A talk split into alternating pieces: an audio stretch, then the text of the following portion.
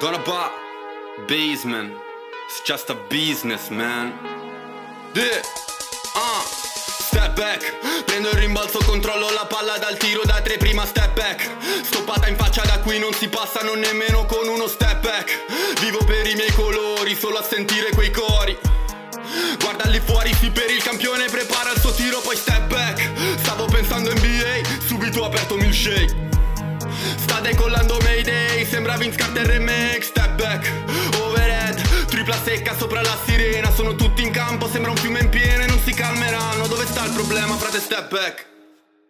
Bentornati a NBA Milkshake, il podcast sul basket più bello del mondo con Davide Chinellato e Riccardo Pratesi. In questa puntata Player of the Night, Russell Westbrook e i suoi numeri straordinari e poi quanto costa il play-in, come funziona e la volata a ovest per evitarlo. E infine la squadra cold della settimana, i Chicago Bulls che alzano già bandiera bianca sulla stagione. Questo è NBA Milkshake.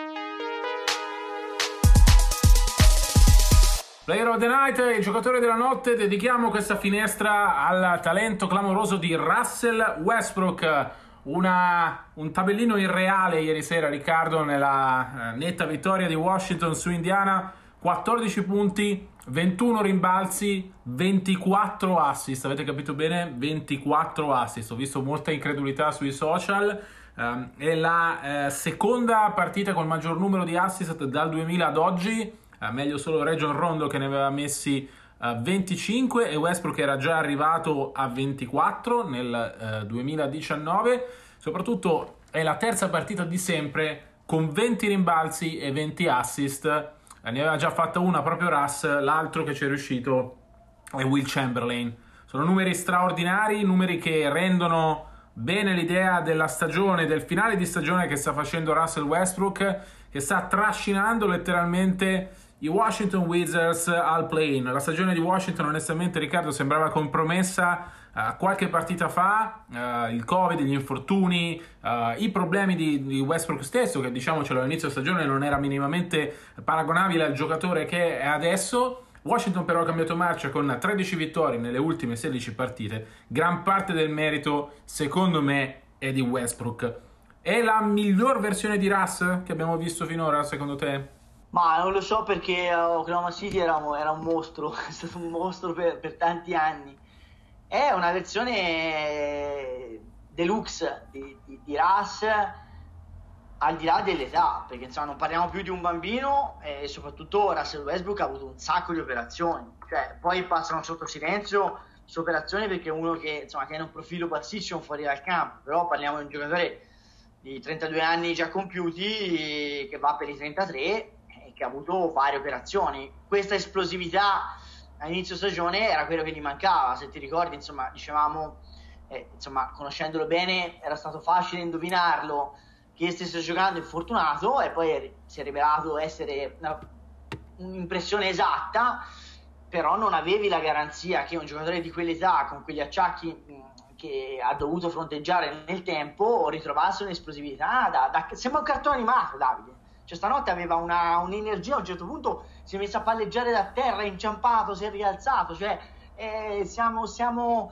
a una vitalità che è, che è contagiosa, un entusiasmo, è, è un trascinatore naturale, lo sappiamo, lo è sempre stato, al di là delle letture di campo che a volte, insomma, non sono irreprensibili per usare un eufemismo, però sicuramente come, come amore per il gioco, ehm, capacità da, da, da, condottiero, è uno dei giocatori più amati dai compagni perché è molto leale, è un giocatore che appunto gioca infortunato da sempre tutto per la squadra, è chiaro che eh, fa impressione, io ti dico, ma aveva, perché poi Russ è così, è spontaneo, parla poco con, con noi, con i media, ma quando lo fa difficilmente è banale. Mi ricordo un commento dopo una tripla doppia in questa stagione e, e aveva detto no ma 20 20 20 guardate che è possibile.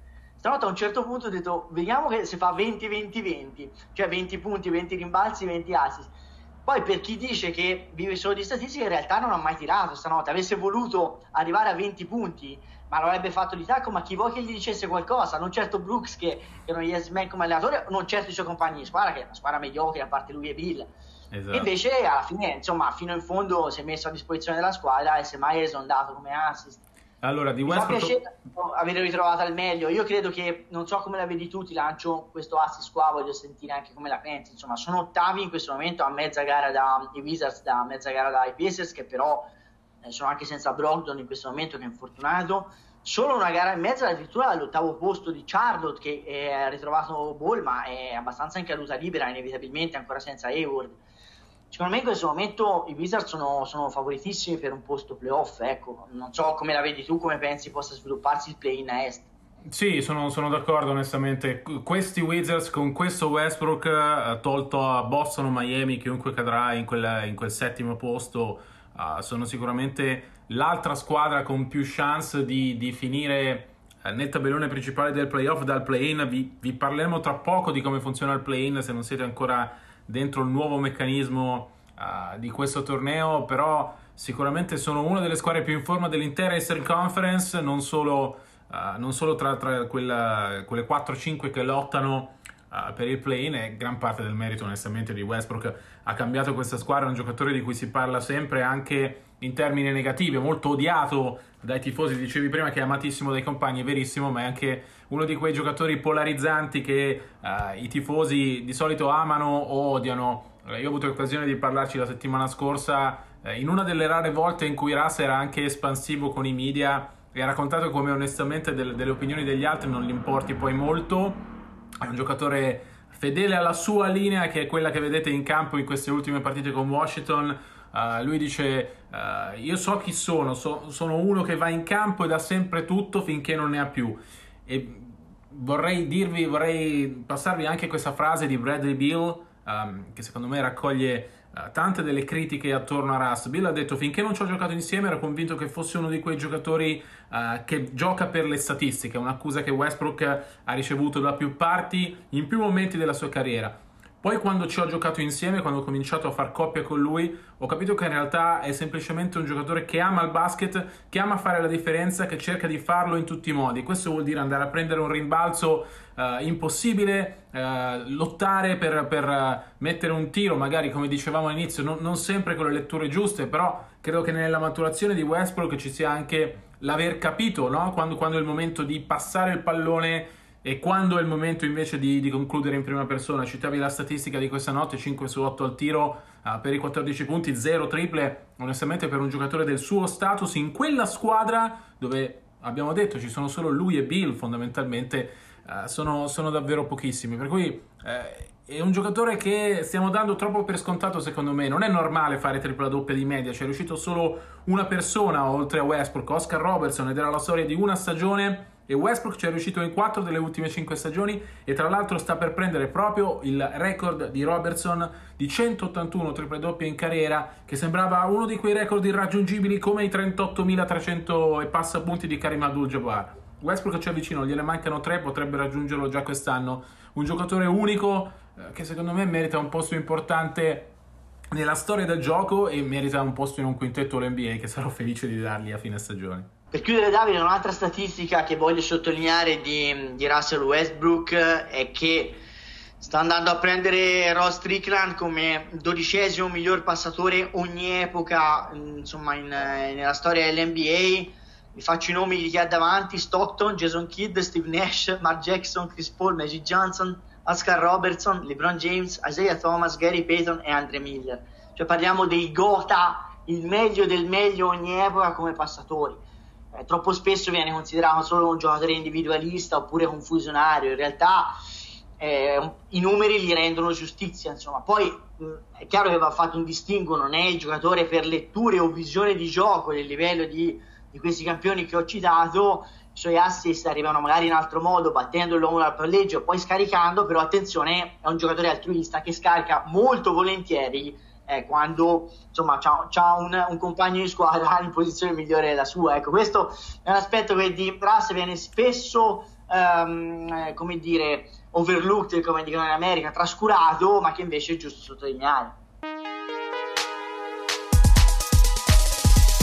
Allora, vi abbiamo promesso un chiarimento sul play-in, ci avete scritto in tanti su come funziona questo nuovo torneo bollato da, da LeBron James l'altra notte come una str puntini puntini puntini. Eh, ha detto addirittura che chi se l'ha inventato dovrebbe essere licenziato, in realtà LeBron stesso non più di un anno e mezzo, due anni fa, eh, era stato uno dei mh, promotori, diciamo, di, di, un torneo come questo per dare poi più pepe al finale di stagione proprio come sta succedendo perché siamo uh, a meno di due settimane dalla fine della regular season e ci sono tantissime squadre che stanno ancora giocando per qualcosa. Allora come funziona il play-in prima di tutto? Lo giocano la settima, l'ottava, la nona e la decima. Vuol dire che le prime sei squadre di ciascuna conference vanno direttamente nel tabellone uh, principale dei playoff. Uh, la settima affronta subito l'ottava in casa chi vince questa partita è settima nel tabellone dei playoff e quindi affronta la seconda. Chi perde questa partita tra settima e ottava invece gioca in casa contro la vincente di nona contro decima.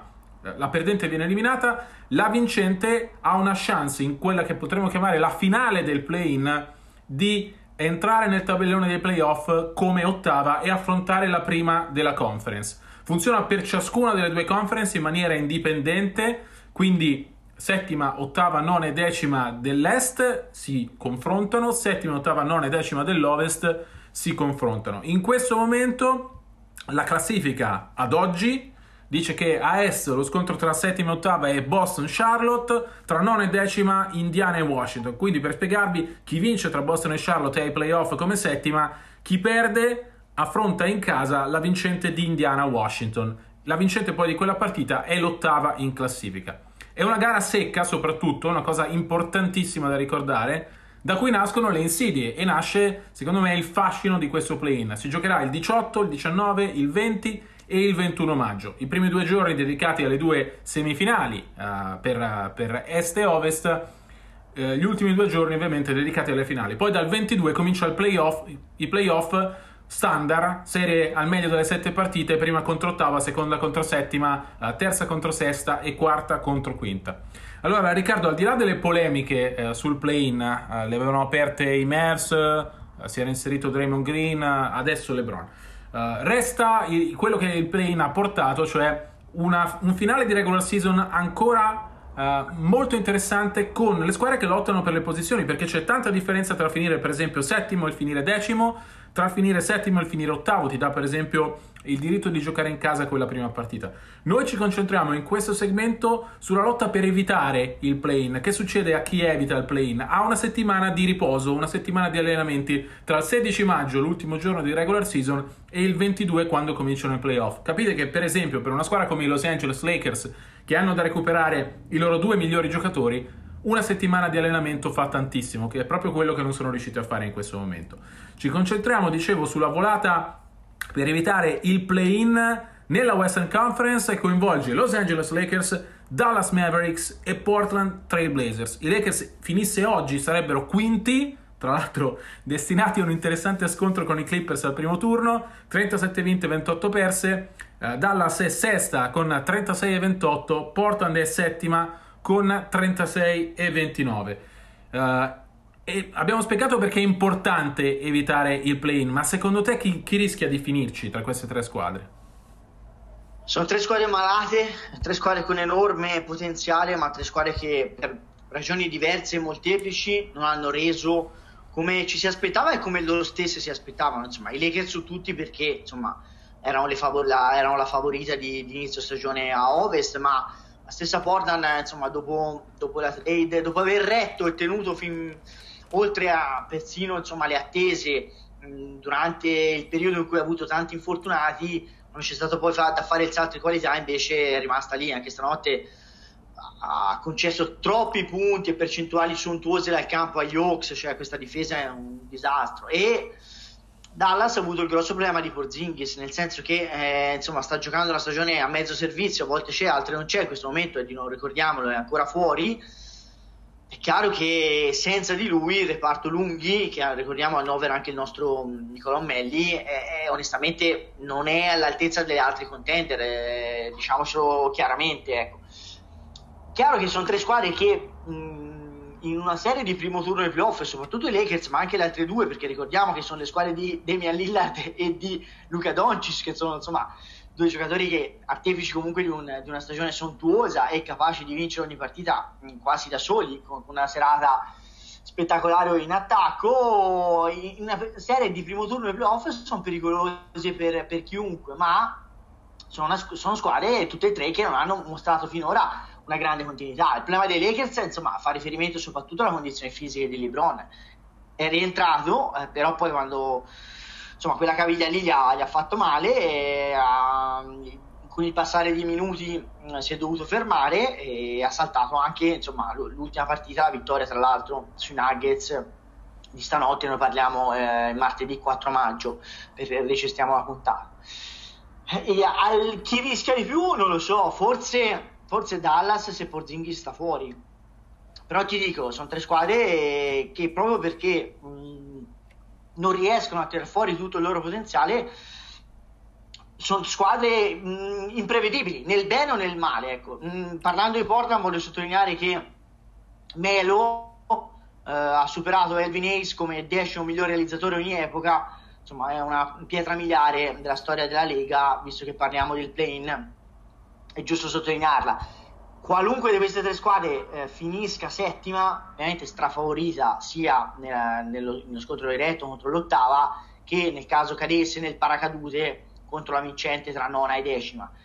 Aggiungo che arrivare settimi sarebbe un grosso problema perché insomma il play-in come abbiamo detto essendo partite secche anche se una eh, in questo caso due perché insomma male che vada arrivi settimo eh, quindi due partite secche però potrebbe paradossalmente essere un vantaggio nel senso che potresti incrociare una tra Utah e Phoenix che paradossalmente potrebbe essere meno peggio che incrociare una tra Clippers e Nuggets questa è la verità. Quindi io non so se qualche, non credo che per come ragionano in America si faranno questi discorsi. In Italia si farebbero sicuramente, e secondo me ha ragione, perché secondo me eh, Denver, al di là dei matchup che possono essere diversi a seconda delle squadre, non ci andiamo a impelagare, però come valore assoluto, eh, secondo me Denver e Clippers potrebbero essere squadre persino più insidiose in una serie playoff di primo turno di Suns e Jazz. Però ecco, ti ripasso la palla su questo, se sei intrigato da questa chiave di lettura o meno. No, non sono intrigato perché conosco anch'io i miei polli e uh, nessuno vuole giocare quella partita in più con il rischio di doverne giocare due, con il rischio di imbeccare una serata storta, con il rischio di uh, un infortunio a un giocatore chiave, insomma il play-in onestamente per, se ti chiami Lakers per esempio è, è, meglio evitarlo e non solo perché hai uh, una settimana in più per, per rimettere a posto quei due Um, hai detto che sono squadre malate, hai ragione. Uh, I Lakers in particolare, secondo me, sono uh, quella che dovrebbero evitarlo a tutti i costi perché uh, il play-in onestamente è imprevedibile. Cioè, è vero, i Lakers sono una squadra più forte, ma settima contro ottava in questo momento, se i Lakers finissero settimi, vuol dire affrontare Golden State. E, e vi voglio, onestamente, in questo momento contro i Warriors non vogliono giocare nessuno. In una serie al meglio delle sette, ok, ma in gara secca, se Steph fa i numeri come ha fatto, per esempio uh, ieri sera con New Orleans, beh, è difficile, cioè qualsiasi squadra rischia di perdere, anche i Lakers che sono la miglior difesa NBA. E allora poi quanta pressione c'è su una squadra con i due migliori giocatori infortunati, su una squadra che sta deludendo perché se i Lakers arrivano alla finale del play-in, alla seconda partita del play-in, hanno deluso, eh, c'è davvero tanta pressione. Poi è vero che il tabellone dei playoff offre queste due incognite ai primi due posti in questo momento. Utah eh, per le condizioni di Mitchell soprattutto starà fermo almeno un'altra settimana, ma quella caviglia sembra davvero avere qualcosa che non va. E Phoenix che ha un gruppo tolto Chris Paul, ha un gruppo completamente non abituato ai playoff e sappiamo quanto i playoff siano un'altra cosa eh, rispetto alla regular season. Però se io fossi Lakers farei di tutto per chiudere tra le prime sei, per guadagnarmi quella settimana di riposo che mi permette di fare 4 allenamenti, 5 allenamenti e mi permette di aiutare Davis e LeBron a rientrare in condizione. I Lakers si sentono i più forti di tutti se sani, però devono secondo me evitarlo quel play-in. Stessa storia per Dallas e stessa storia per Portland, onestamente per Portland sarebbe davvero un peccato, ha fatto una stagione meravigliosa um, nella prima parte quando Lillard giocava da solo senza McCollum e senza Nurkic, adesso è un po' rallentato e davvero sarebbe, uh, sarebbe un peccato se dovesse guadagnarsi i playoff in quel modo. E Dallas sembrava aver svoltato. Ogni volta che sembra aver fatto il passo definitivo succede qualcosa per cui torna indietro. Un giocatore di cui non abbiamo parlato dei Lakers in realtà è Dennis Schroeder eh, Schroeder sarà fermo 10 giorni, 2 settimane probabilmente per, per Covid. E sì, insomma, quando hai Caruso in, in, posizione di point guard non è proprio la stessa cosa, per cui è un altro motivo per i Lakers, secondo me, uh, per fare di tutto per evitare il play-in. Il calendario dice che il compito più facile ce l'ha Dallas, che tra l'altro in caso di arrivo a parità ha un jolly da giocarsi che è il titolo di division, che è la prima cosa che decide una, una situazione di parità, quindi se arrivano a pari punti a 3 o a pari punti a 2 Dallas sta comunque davanti perché è la vincitrice della, uh, della Southwest Division. Uh, Portland ha il calendario più complicato, uh, i Lakers hanno il secondo calendario più difficile, tra l'altro uh, Lakers e Portland si incrociano venerdì in una partita che a questo punto diventa davvero molto importante. Onestamente mh, faccio fatica a scegliere, vi dico che i Lakers in questo momento secondo me sono la squadra che sta peggio, uh, tra tutte e tre, ma non mi stupirebbe, come ha fatto ieri con Denver, se i Lakers riuscissero a tirare fuori tutto quello che hanno da questa squadra per uh, finire tra le prime sei e guadagnarsi quella, quella settimana di riposo. Di certo vi posso dire che non sono d'accordo con LeBron per una volta. Questo play mi sembra una bella idea, uh, buona per movimentare un po' il finale di regular season Um, di certo questa è una regular season molto compressa, per cui magari quella settimana di riposo piacerebbe a tanti. Però ecco, credo che ci abbia restituito un finale di stagione più interessante uh, rispetto ad altri. Pensate per esempio a Washington, di cui abbiamo parlato prima, se non ci fosse il play-in sarebbe fuori da tutto, uh, quasi impossibile arrivare ottava. Invece adesso, in questo momento, ha qualcosa per cui giocare, non è solo entrare da decima, ma è poi cercare di fare gli step successivi, per cui credo che il play-in ci abbia dato qualcosina in più rispetto al normale. Davide, io non sono mm, così netto a favore o contro il play-in, io credo che abbia un senso nel temperare il tanking, come dicevi tu, bene, mm, e anche ovviamente, come sempre, come veicolo di marketing per l'NBA, per creare insomma, un happening mm, a, a, all'inizio dei playoff e non solo andando avanti nei playoff. Però una modifica onestamente l'avrei fatta quantomeno, cioè non avrei convolto la settima, ecco, cioè sarei rimasto sull'ottava un po' come insomma sulla falsariga del play-in forzato dallo stop pandemico della passata stagione, credo che sia ridicolo che chiunque delle tre squadre di cui stiamo parlando a Ovest debba giocarsi in partita secca l'accesso a playoff con squadre che hanno fatto pena per tutta la stagione, questa è la realtà, perché proprio perché in partita secca può succedere di tutto e credo che sia mh, mm, poco mh, mm, corretto sul piano dello spirito del gioco, ecco.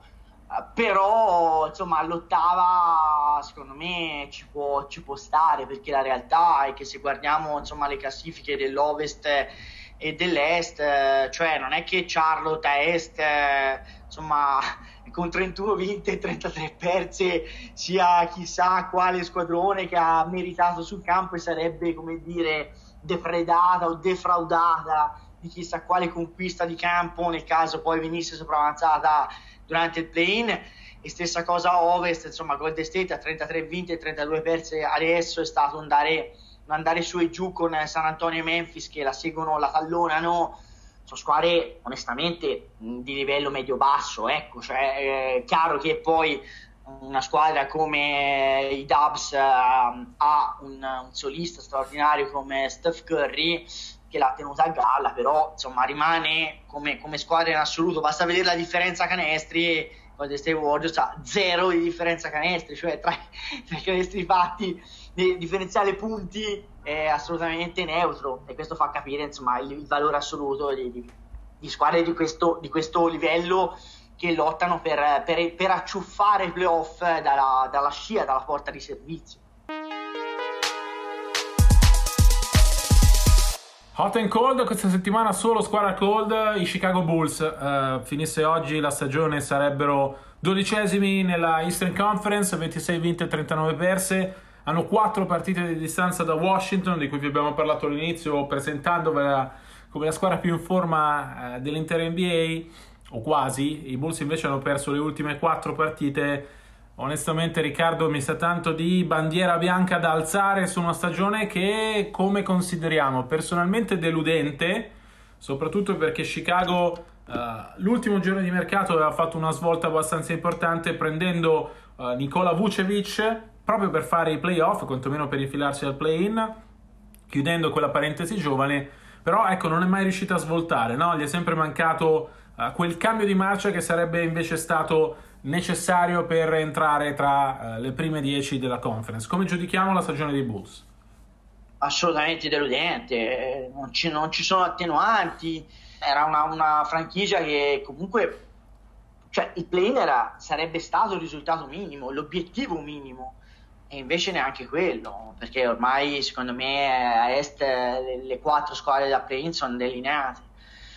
Io sulla trade di metà stagione, insomma, poi, insomma la trade deadline um, sullo scambio che aveva portato Vucevic e Tice ero stato abbastanza tiepido, proprio perché secondo me c'entrano poco assieme, e c'entrano poco con Markanen, che era un altro giovane che a quel, pu- a quel punto avresti dovuto cedere, secondo me, cioè non non ha senso tenerselo in casa se lo devi far partire dalla panchina, una scelta di lotteria. Hanno già bruciato insomma, giocatori prospetti da lotteria, insomma, vende, vende il Carter, è stato un giocatore che è stato, che è stato ceduto eh, in, quella, in, quella, trade. Secondo me White è un giocatore, la Poingar, che ha deluso. Ehm, io, non, io credo che, insomma, guardando avanti ci dovresti intanto prendere un po' più per questa stagione, prima e dopo la trade. E guardando avanti devono capire i Chicago Bulls chi vogliono essere. Allora, ok, vuoi ripartire da Vucevic e Lavin, perché se riparti da Lavin e Vucevic, che parliamoci, che diciamocelo, sono due star nel 2021, sono stati entrambi chiamati, selezionati per lo Star Game di Atlanta, però non sono star del livello, voglio dire, di, di uno Steph Curry o di un Nicola Jokic, di un Joel Embiid, di un LeBron James, cioè sono star di secondo o terzo livello, ecco, ehm, borderline. Io non so, eh, se vuoi partire da quello, ricordiamo che Lavine ha un ulteriore anno di contratto, poi andrà in scadenza.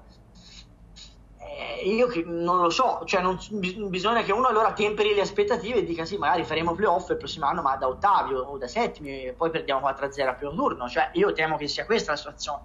I giovani cioè, se Marketing l'hanno bruciato, Carter l'hanno ceduto, White secondo me è bruciato, eh, vediamo Pat Williams che secondo me non è un cattivo giocatore, però neanche questi giocatori che ho citato sono cattivi giocatori, sono buoni giocatori senza essere nuovi campioni, ehm, probabilmente, cioè sono stati sopravvalutati eh, come valutazione, questo è un po' il problema. Altrimenti eh, l'alternativa guardando avanti è muovere la V.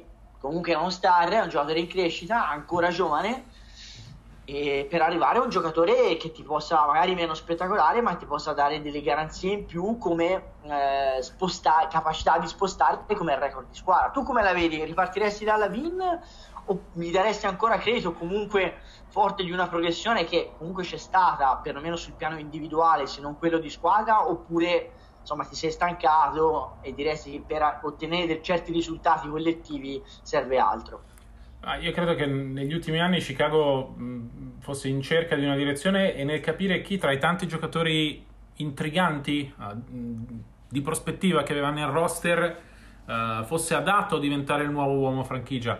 Uh, credo che adesso siamo alla fine della prima stagione della nuova era Bulls, no? con Carnisovas general manager e Billy Donovan head coach.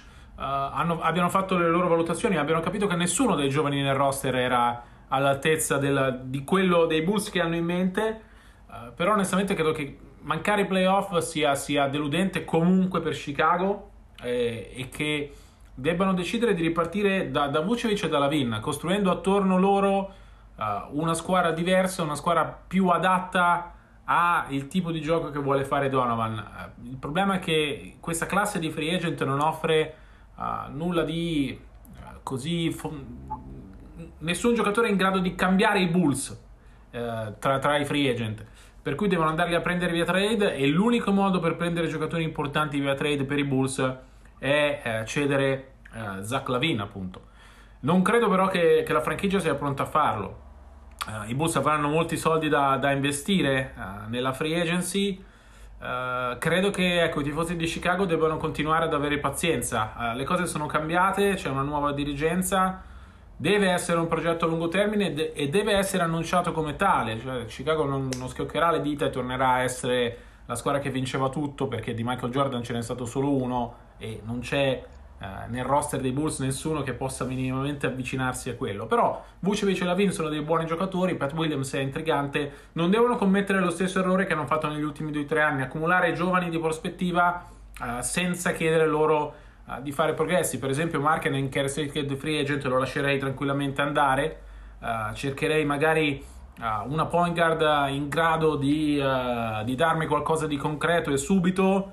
Uh, saluterei Kobe White che magari potrebbe avere un po' di mercato tra le squadre in ricostruzione e cercherei comunque di mettere insieme una squadra che sì, possa farmi i playoff l'anno prossimo da, da ottava, da settima, perdendo il primo turno, ma che possa darmi indicazioni uh, poi per andare avanti, anche se il nodo Lavina andrà affrontato, perché come dicevi tu, un giocatore in scadenza di contratto è migliorato tantissimo da quando è a Chicago, ma è anche arrivato ad un livello per cui magari eh, per, prossima, per, il suo prossimo contratto vuole lottare per qualcosa di più importante. Allora, se Chicago può costruirgli attorno un progetto vincente, se fossi la Vinci resterei, eh, se invece le incertezze rimangono, onestamente se fossi la Vinci cercherei qualcos'altro. E quello sarebbe un enorme problema per Chicago perché sulla Vina hanno puntato, l'hanno fatto crescere e quando arriva il momento poi di raccogliere i frutti ti ritrovi magari a dover salutare a un giocatore nella free agency. Insomma, eh, se siete tifosi dei Bulls non è proprio un momento felicissimo uh, questo, temo che dobbiate aspettare ancora, ancora qualche anno per tornare grandi. Si chiude qui la puntata numero 25 della terza stagione di NBA Milkshake. Noi vi ricordiamo che per tutti gli approfondimenti, gli aggiornamenti, le breaking news sull'NBA, di seguirci sui nostri eh, social, in particolare su Twitter, at Dichinellato, at rfrat75, ci trovate a tutte le ore del giorno e ai noi anche della notte in diretta per seguire le partite. Ricordo che la musica sono una coproduzione tra Groove Frequency e Donna Ba e che il montaggio è fatto da Roberto Borrello. A presto e buon NBA!